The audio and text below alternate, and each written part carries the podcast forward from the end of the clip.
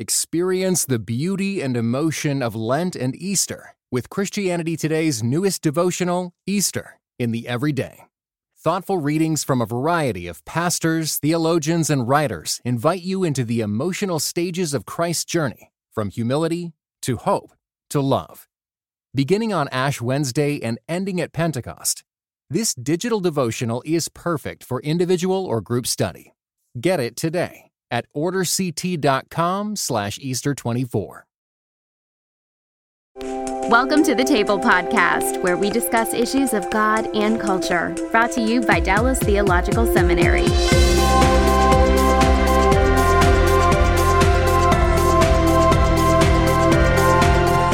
Welcome to the table where we discuss issues of God and culture. I'm Mikel Del Rosario, Cultural Engagement Manager here at the Hendricks Center, and our topic today is explaining the Christian worldview to children. And our guest coming to us live via Skype is Melissa Travis, and Melissa is a professor of apologetics at Houston Baptist University. Welcome, Melissa. Thank you. I'm glad to be with you. Yeah, so good to have you on the show. Well, tell us a little bit about what you're doing at HBU right now. I've been on the faculty at HBU since 2013. I work in the Christian Apologetics Department where I'm an assistant professor. Uh, I have designed our course on science and faith, and I've taught that at the undergrad level and more recently at the graduate level in the apologetics program. Uh, I also teach courses in philosophy of religion um, and introduction to philosophy. Interesting. So, how did you get interested in the whole concept of defending the Christian faith? That's a really interesting and somewhat humiliating story, actually. Hmm. I grew up um, the daughter of a Southern Baptist pastor um, in rural North Carolina. And interestingly enough, though I was raised in a Christian home, I was in the church every time the doors were open, and I went on to do my undergraduate work at a Christian university. I never heard the term apologetics. And throughout all of those years, from birth to age 22, no one ever directly challenged my faith. So after I graduated college, um, my new husband and I moved to the big city of Houston, Texas, where I went to work in the biotechnology industry. So I went from rural North Carolina, country Christian girl who hmm. had been inside a bubble practically my entire life to um, very cosmopolitan environment surrounded by people with scientific backgrounds. And I was suddenly in a lion's den, so to speak, I guess you could say. Hmm. And my worldview was being challenged on almost a daily basis, even by people who claim to be some form of Christian or another. So I was in a bit of a panic because I could talk about the Bible all day long, but I couldn't answer the kinds of tough questions that were being asked um, in my day to day exchanges with colleagues. So God had mercy on me, and on my lunch break one day at work, I walked across the street to a Barnes and Noble bookstore with no intention whatsoever of doing research because, as I said, I didn't even know of the existence of the discipline of apologetics. But I'm browsing the bargain shelves and I stumble across this book entitled The New Evidence That Demands a Verdict uh-huh. by Josh McDowell. And I'm reading the little blurbs on the front cover, and it occurs to me this sounds like something that would help me in these conversations that I'm having with my colleagues. So I bought the book, and that was my big grand introduction to the discipline of apologetics um, and my first exposure to the idea that the truth claims made by Christianity are actually defensible. Hmm. So that led to a domino series of events. And after uh, my two boys were born, I decided to go and get a formal education in a discipline related to apologetics. So I did the master's program at Biola University in science and religion, since my background was in the sciences and that was mm-hmm. the area I was most fascinated with. Mm-hmm. Um, and now I'm trying to finish up my last year in a PhD program where I'm studying the history and philosophy of science as um, it has carried on through the Western tradition. It's a great program, and to see what you've done with it is pretty amazing. Um, you were on the cover of Christianity Today at one point um, with some of our uh, mutual friends from uh, HBU, with Mary Jo Sharp, who we've had on the show before, and she was here for one of our women's leadership conferences. Um, Holly Ordway, who's also heading up uh, the apologetics program there, and it was it was entitled something like "The Unlikely Defenders." Is that right? Yes, that's right. And the, the whole angle of that was here we have uh, women, and there was uh, you had another colleague there as well, um, women who are actively doing Christian apologetics, engaged in a defense of the faith in a field that, for the most part, has been associated with uh, men pretty much. How does that um, impact the way you do your ministry? It's interesting. It has its ups and downs in that respect, actually the pros far outweigh the cons. So often when someone discovers that I'm in a field associated with theology and apologetics, they're maybe a little surprised at first, and that sparks a curiosity, a good, healthy curiosity, mm. um, and you know maybe a newfound respect um, for the fact that this is a field that women are breaking into. And of course, there have been um, the little instances here and there where doors would close or an invitation would not be forthcoming because of how someone at some institution felt about women teaching mixed audiences. Mm. Um, thankfully, those instances have been few and far between. Um, but I think that we're to a point now where lots more women are discovering that this is a very live possibility for them when it comes to formal studies or even just self study, mm-hmm. you know, mm-hmm. for personal edification and for teaching their children or for teaching in their home church. So, as far as women in apologetics, it's an exciting time, I think. Yeah, the same magazine, uh, Christianity Today, ran a blog post on hermeneutics, or that the title of the blog is hermeneutics. It's her, H E R, dot hermeneutics, and it's a blog on, on women. And you were called the apologist mom on in that article. How did that come about?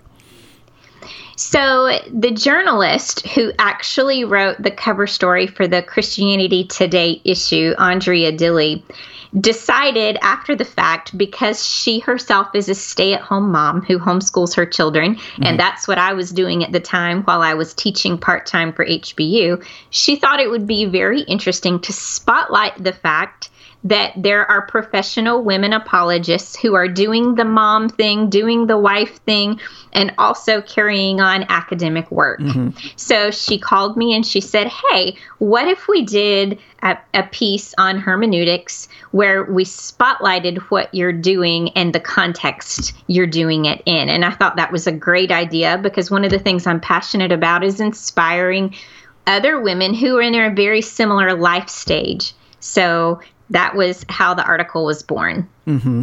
Now, when people think about apologetics of defending the Christian faith, many times they think about doing academic debates or uh, talking to skeptics at maybe on a college campus or something. But it's not as often discussed. Um, you know that we need to be able to answer tough questions from our own kids. How do you see um, being a parent and being a mom specifically as as tying into that whole defense of the faith?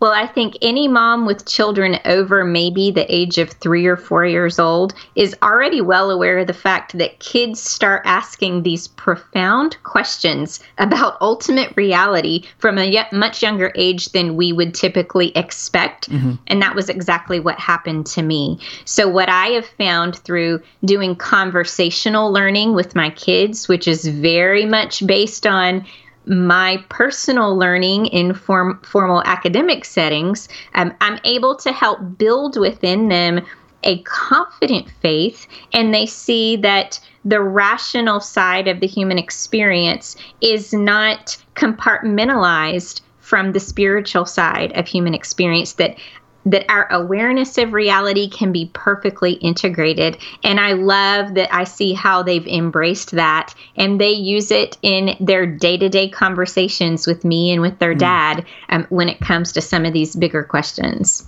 Do you just wait for them to bring questions up or do you sometimes initiate some of the conversations? Both. Um, sometimes we'll be in conversation about something where they aren't really asking questions, but the topic of the conversation actually raises really good questions from a Christian worldview, Christian apologetics, or theological perspective. And I'll say, well, what do you think about? Mm and I'll try to get them thinking mm-hmm. about it from that standpoint. Mm-hmm. And that has led to some pretty fantastic conversations. And I've been so pleased that even months later, they can bring it back up and say, Hey, mom, I heard such and such, or I saw such and such on TV, and it reminded me of that conversation. And they can come back and, um, regurgitate to me mm-hmm. um, what it was we talked about and how they're applying it to other current events or what mm-hmm, have you. Mm-hmm. Well, it sounds like you don't only know how to uh, give good answers to these tough questions, but how to make them memorable as well for kids. Um, not only are you doing the homeschooling thing, right, with your kids uh, and working on PhD, but you found time to author this wonderful series of children's books called the Young Defenders series. Can you explain to us uh, how the idea for this series came about? Well, I actually have my older son to thank for it. He inspired me when he was about seven years old. Out of the blue, one day, he looks at me and says, Hey, mom, how do we know all that stuff in the Bible isn't just made up? How do we even know God is real? Hmm. And so I'm sitting there stunned. I was about a year into my master's program at Biola, and I had just studied some arguments for the existence of God. And one of those was the cosmological argument, um, the Kalam version of the cosmological argument.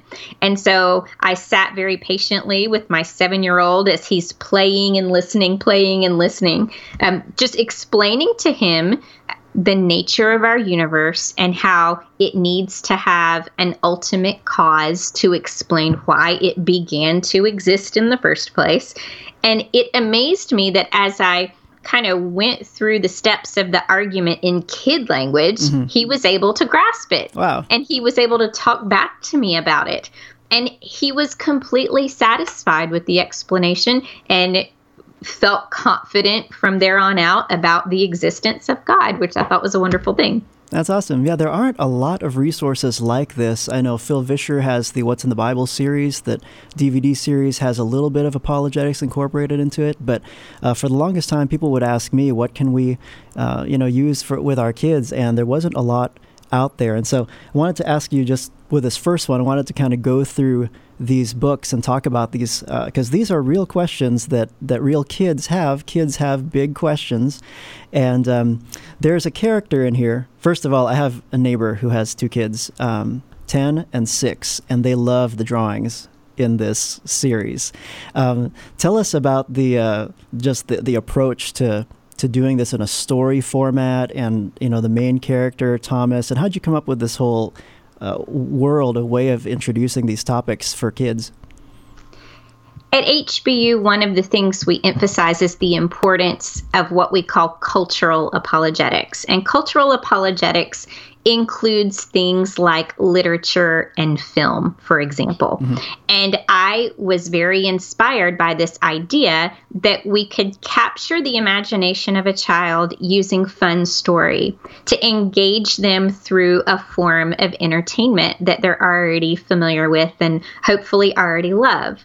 So I thought, wouldn't it be great to have this character, Thomas? And of mm-hmm. course, he's named after uh, the infamous doubting Thomas the Apostle, who asks for evidence that Jesus really was resurrected mm. from the dead.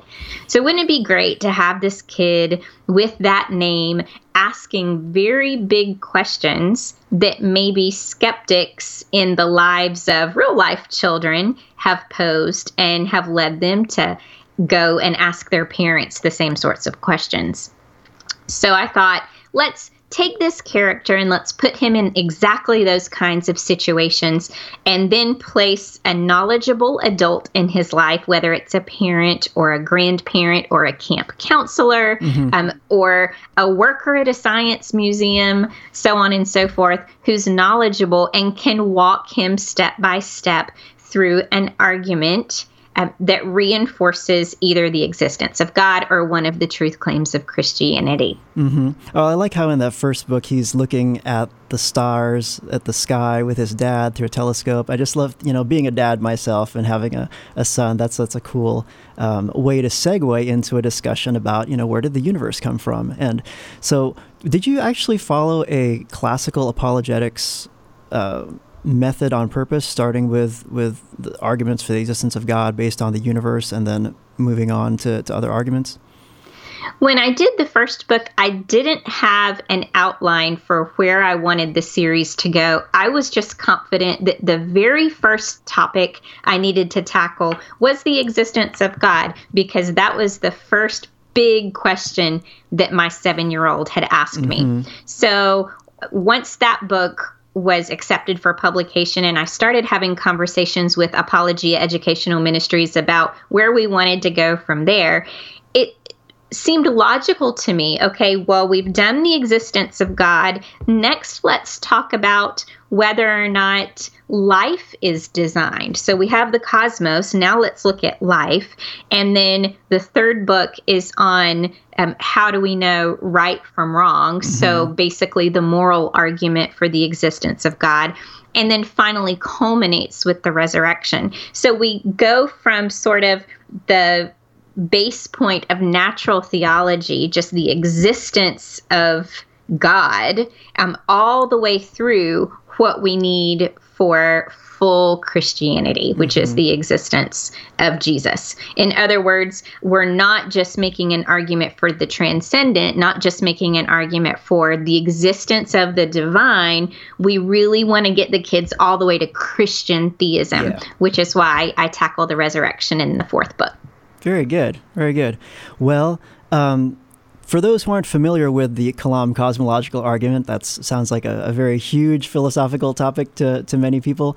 How would you go about um, helping a child understand this argument for God from the beginning of the universe? Well, in the book, Thomas asks his dad, you know, how do we know that God's really out there? And it centers around their hobby of astronomy. So his dad pulls out this big book on astronomy and takes him to a chapter written about Edwin Hubble. And one of the things Edwin Hubble was famous for was finding empirical evidence of the expansion of the universe. Okay. And so there's lots of technical science that goes into that. Mm-hmm. And of mm-hmm. course, we aren't going to try to break that down for a seven year old child, right? Mm-hmm. So, what I did in the story is it's very simplified. And Thomas's dad says, Hey, just imagine that the universe has been filmed with a giant video camera from its very beginning, right? Um, and we see that over time, all of the galaxies in the universe have been spreading away from each other as the space expands. So if you imagine that in reverse, then what happens? And little Thomas thinks about it mm-hmm. and he realizes, well, if we were watching this in reverse, everything would be getting closer and closer together. And at some point, that would have to stop and there would have to be an ultimate beginning from which everything began spreading out. And I use that to demonstrate to the child hearing the story or reading the story that if there is an ultimate beginning of something, if something begins to exist, then we need to have an explanation for that ultimate beginning. And the nature of that ultimate beginning is such that it has to be timeless and mm-hmm. immaterial and very powerful. Mm-hmm. So the book ends with a, a description of what in the Judeo Christian tradition we conceive God to be. Mm-hmm, mm-hmm. That's so interesting that you're able to take something that someone might read in William Lane Craig's Reasonable Faith or On Guard and then translate it down to a level where, where, where they can just read it to their kids in the book and then have those conversations. Um, because I know a lot of Christians who are kind of frustrated with even one learning the material for themselves and then two how do i now make it um, so that so that my child can understand right And so, right. And yeah. I just want to encourage parents through these stories to see look, you don't have to go into all the details. When your child is young, give them some basic framework, right? Mm-hmm. We don't have to bring in what all of the philosophical objections and counter arguments to these arguments for the existence of God or the arguments for the resurrection or whatever as the child gets older, you can slowly introduce those kinds of things, but you just shouldn't feel like you have to, um, you know, make them drink from a fire hose right. from the very beginning. Give them little bite-sized chunks of this, mm-hmm. you know, sufficient for the day. Even just to hear that there are good reasons to believe, and it's not just well the Bible says, and that's all we have. Certainly, right. the Bible is very important, but I think especially nowadays, it's it's uh, helpful to be able to show what the Bible teaches, but also helpful to be able to show people that it's not true because it's in the Bible. It's in the Bible because it's true. And exactly. Show people we have good reasons for for Christian faith. Now, you have a science background. You were mentioning that a little bit. Tell us a little more about your your scientific work. So I did my undergraduate degree in general biology with the thought that I would eventually do some sort of graduate work in the sciences, maybe research, maybe some sort of biomedical school, something like that.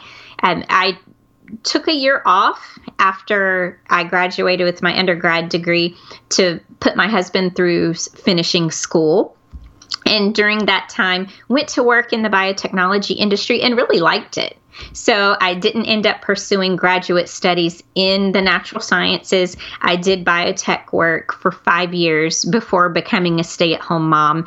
And so throughout those hard conversations with colleagues, those five years, and then transitioning to being a stay at home mom, um, during which time I spent quite a bit of time in apologetics self study, mm-hmm. um, particularly in scientific apologetics.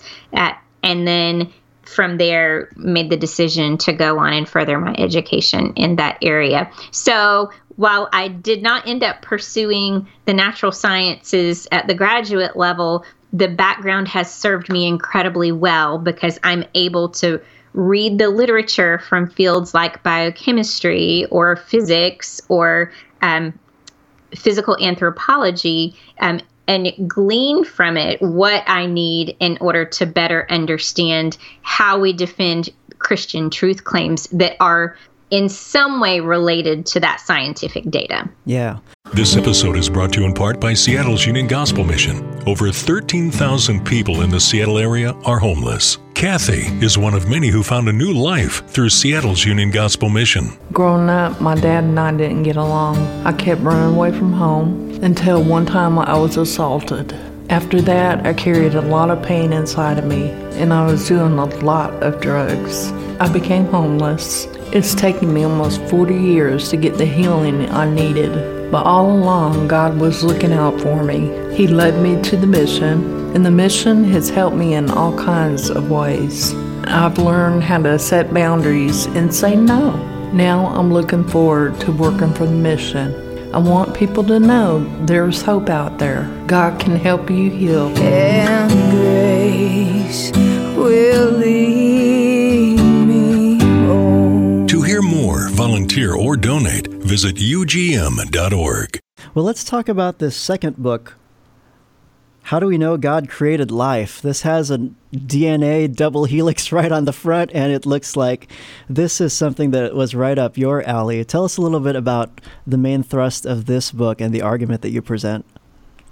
I love that one. It was actually inspired by a fantastic lecture that I heard doing one of my summer residencies at Biola. Uh, Dr. Paul Nelson, who is a philosopher of biology, gave this fantastic lecture in which he gave an argument for the design of life based upon butterfly metamorphosis.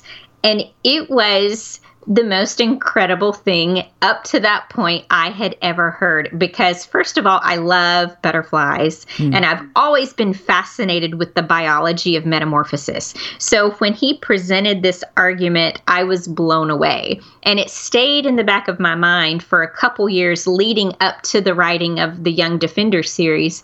And I thought, I have to do one of these books on Paul Nelson's argument from Butterfly Metamorphosis. Hmm. So, the gist of the story is Thomas and his best friend Sophie, um, which, by the way, her name's very intentional too. It's the word that mm-hmm. means wisdom. So, we have Doubting Thomas and his best friend hmm. Wisdom, right? So, they go on a field trip to an insect exhibit at the Museum of Natural Science, and they're reading the cards associated with all the different insects that they're viewing. And they come to the butterfly exhibit and there's language in the information card that makes it sound as if butterflies are just an accident of nature.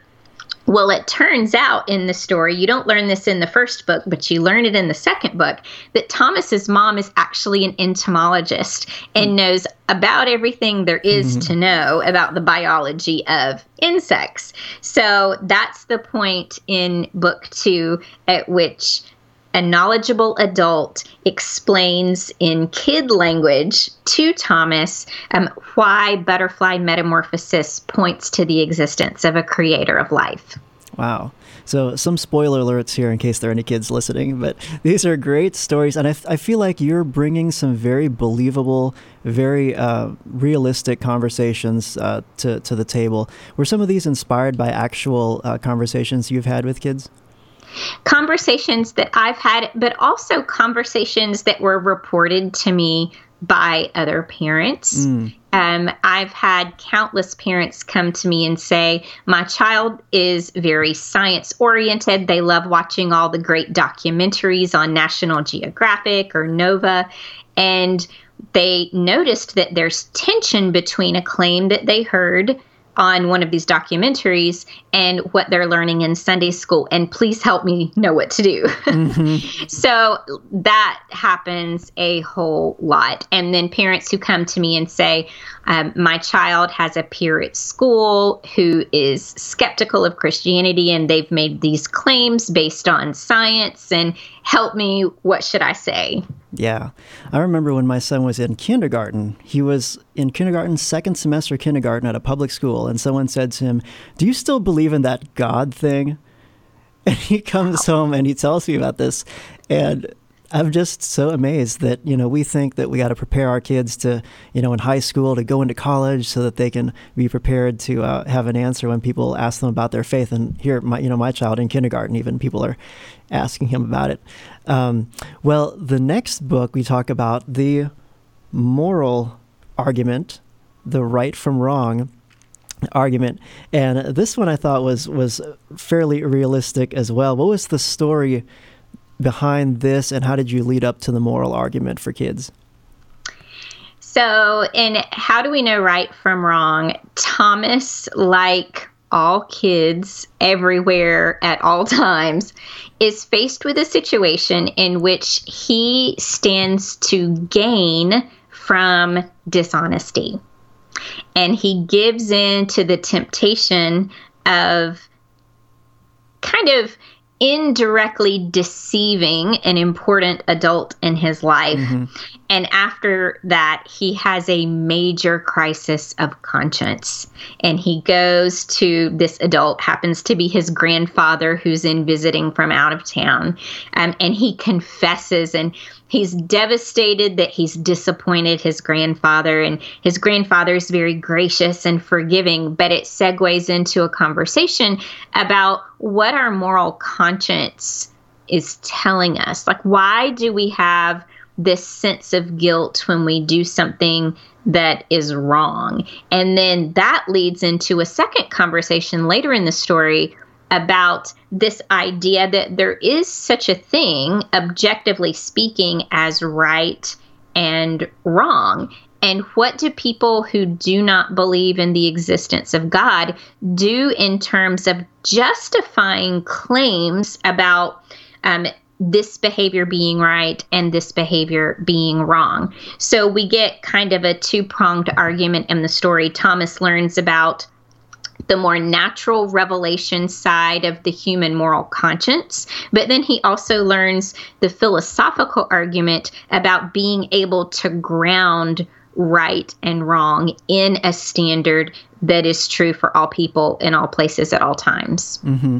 And I like how you have the grandparents involved in this one. Uh, like you said, having these role models, adults who are uh, well equipped to give good answers to the hard questions. So I think some people uh, forget that we don't we don't have to just be parents in order to benefit from these kinds of uh, arguments for children because we all have children that we know in our lives, whether you're a youth leader, whether you are a grandparent, whether you are working, um, you know, at a church or at a school, um, or like me, I have neighbors who have a six and 10 year old.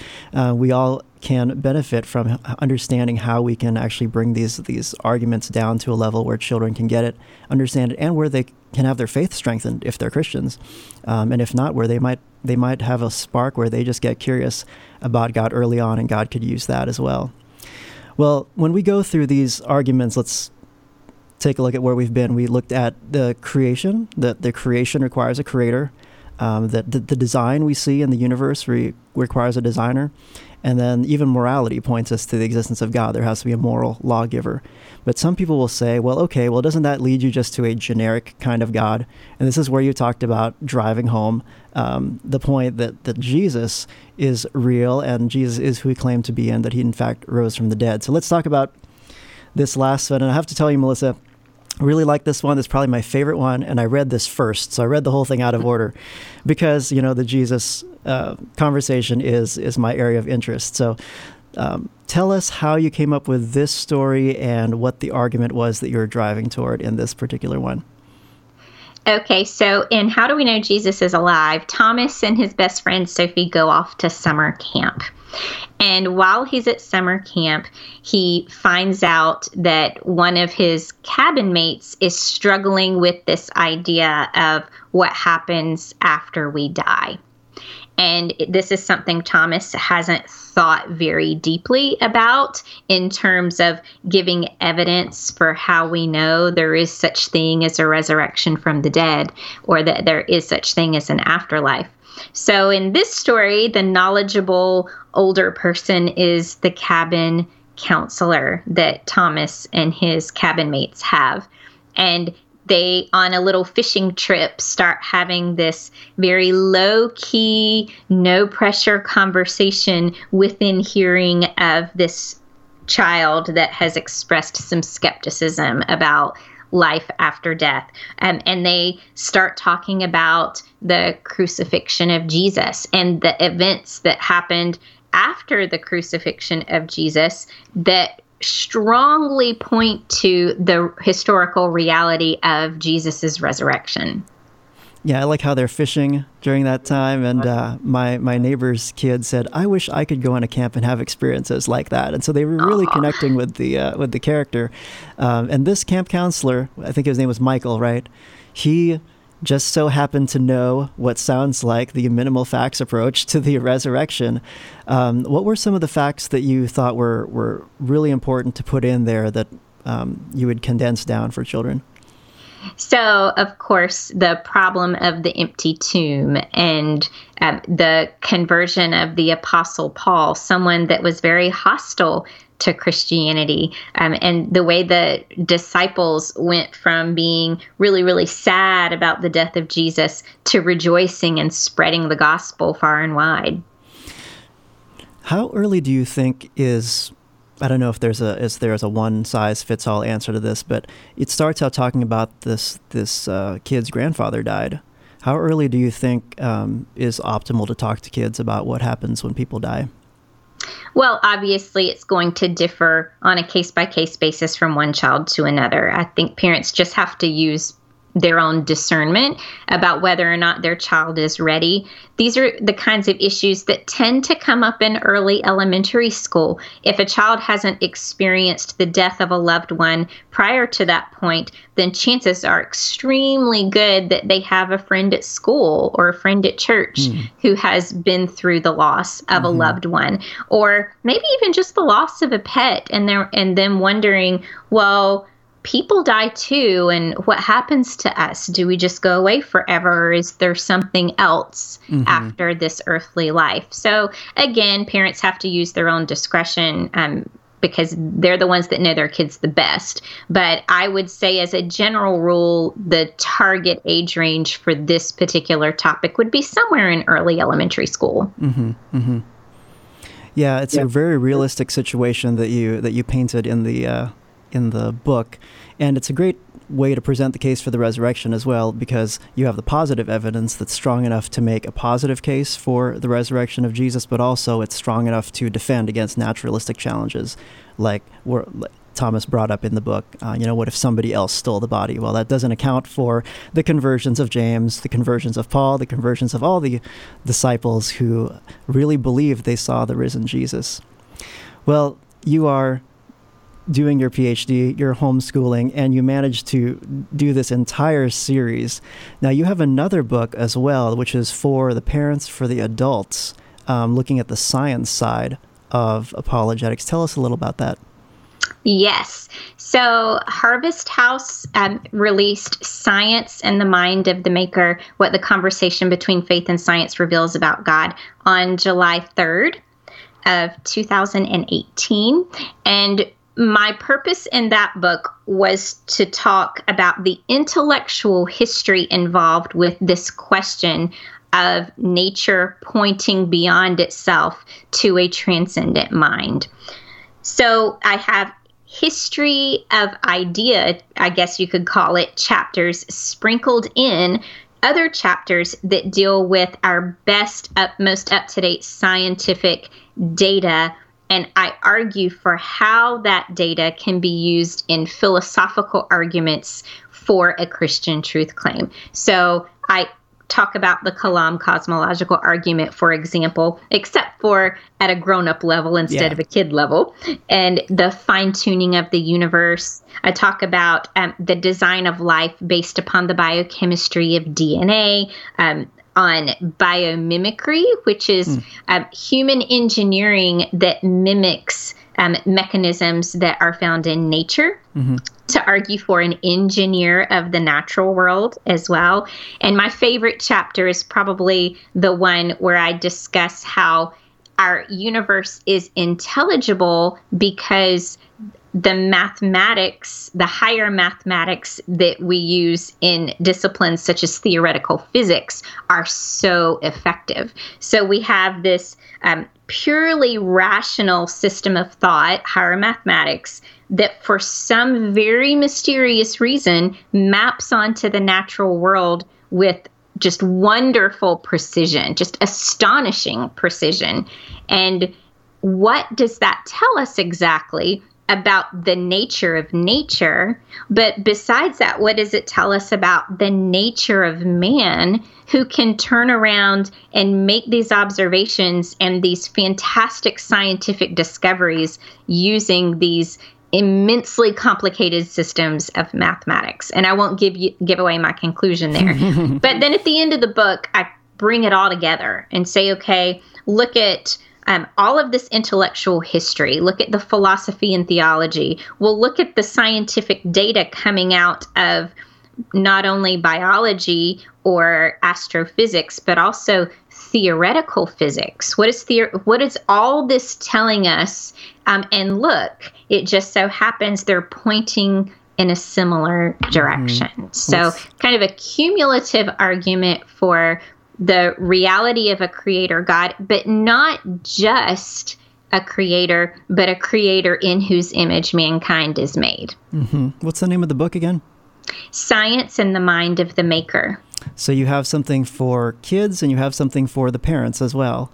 Now, what right. would you say to the mom, let's say the stay at home mom who is real interested in your book, is real interested in learning more about apologetics to get answers for themselves and then to share those answers with others, including their kids? But they, one, feel kind of intimidated by the whole thing, or two, they're just swamped with all the duties of managing the home, or even for a woman who is in the workplace uh, with all the stresses at work. I can confidently say to those moms that I know exactly where you're coming from because I've been there and in many ways I still am there. Uh, but I learned, I guess you could call it the fine art of reprioritizing, cutting out some unnecessary things to make at least a little bit of room for some self study. And I started with entry level books, introductory level texts, and simple podcasts just to start getting the mental juices flowing again mm-hmm. after taking those years off to parent infants and toddlers. So, when I'm talking with a woman who says, I just don't know how you find the time, I don't know how I would find the time, I just kind of try to coach her. Hey, let's think about what it is you're doing in the tiny little bit of free time you do have. What are you doing on that car ride to pick up the kids from school? Or um, what are you doing during that commute to work? Or what are you watching or listening to while you're folding laundry or doing dishes or out for a jog? There mm-hmm. are all sorts of ways we can actually incorporate learning activities that many people just haven't stopped to consider. So, uh, just time management and maximizing the time that we have. And thank the Lord that that has been made so much easier in our age of technology when we can just um, you know stream a video mm-hmm. or a mm-hmm. podcast um, and get some really good meat out of it rather than having to sit down and read 400 page books all the time. Yeah. Well, now for the parents who are actually starting to do this and they're getting these great ideas they want to share with their kids, how can parents create an environment at home that are that's that's open to these kinds of conversations? I think that the first step is always just having good conversations with your kids about things beyond the mundane. And you know, my kids started asking me questions before I started asking them questions. But if that hasn't been the case in your home, if maybe you still have preschoolers or kindergartners, I don't think it's ever too early to just start asking them what they think about things. Mm-hmm. You know, mm-hmm. ask them, well, what where, what do you think about what you learned in Sunday school today, and um, what do you think about what the Bible says about God creating all things? Um, and then as they get a little older, just keep conversations going. I find that car rides with your kids are excellent times. Mm-hmm. You have a captive audience, mm-hmm. unless they're gonna jump out of the car while it's moving. you have a captive audience. Yeah, they'll put so away the phone. I often took advantage and still continue to take advantage of that time with my kids. And bedtime is another prime mm. time I have found when you're together as a family. Maybe you're doing bedtime prayers after getting ready for bed, and you can just you know discuss maybe um, a conversation that they've had with a classmate or with a next door neighbor about one of the big questions and just keep it alive. Mm-hmm. And com- I think conversational learning is a very powerful thing. You don't have to buy all this apologetics curricula necessarily in order to be able to start training your kids. They they value their conversations with you and I think that's always the the best starting point. Yeah. Now, if there are pastors who are listening to this broadcast, like there actually are a lot of pastors who listen to us, and they want to support parents who are trying to get these kinds of conversations happening in the home, uh, what are some ways that we can incorporate more of this kind of material into Sunday schools, into camps, um, into other events for, for elementary, and not just, uh, we think of youth groups all the time. I think when we're um, talking about apologetics, many people think about preparing youth, but what about the Sunday schools? So, over the past few years, I've been very gratified to notice that some of the VBS curricula and Sunday school curricula that have been coming out are incorporating apologetics. You mentioned the Phil Vischer mm-hmm. series, What's in the Bible. The bonus features on those DVDs are particularly rich in apologetics content. Um, and it's so entertaining. I love watching mm-hmm. them over and over, even without my kids. Don't tell them I told you that.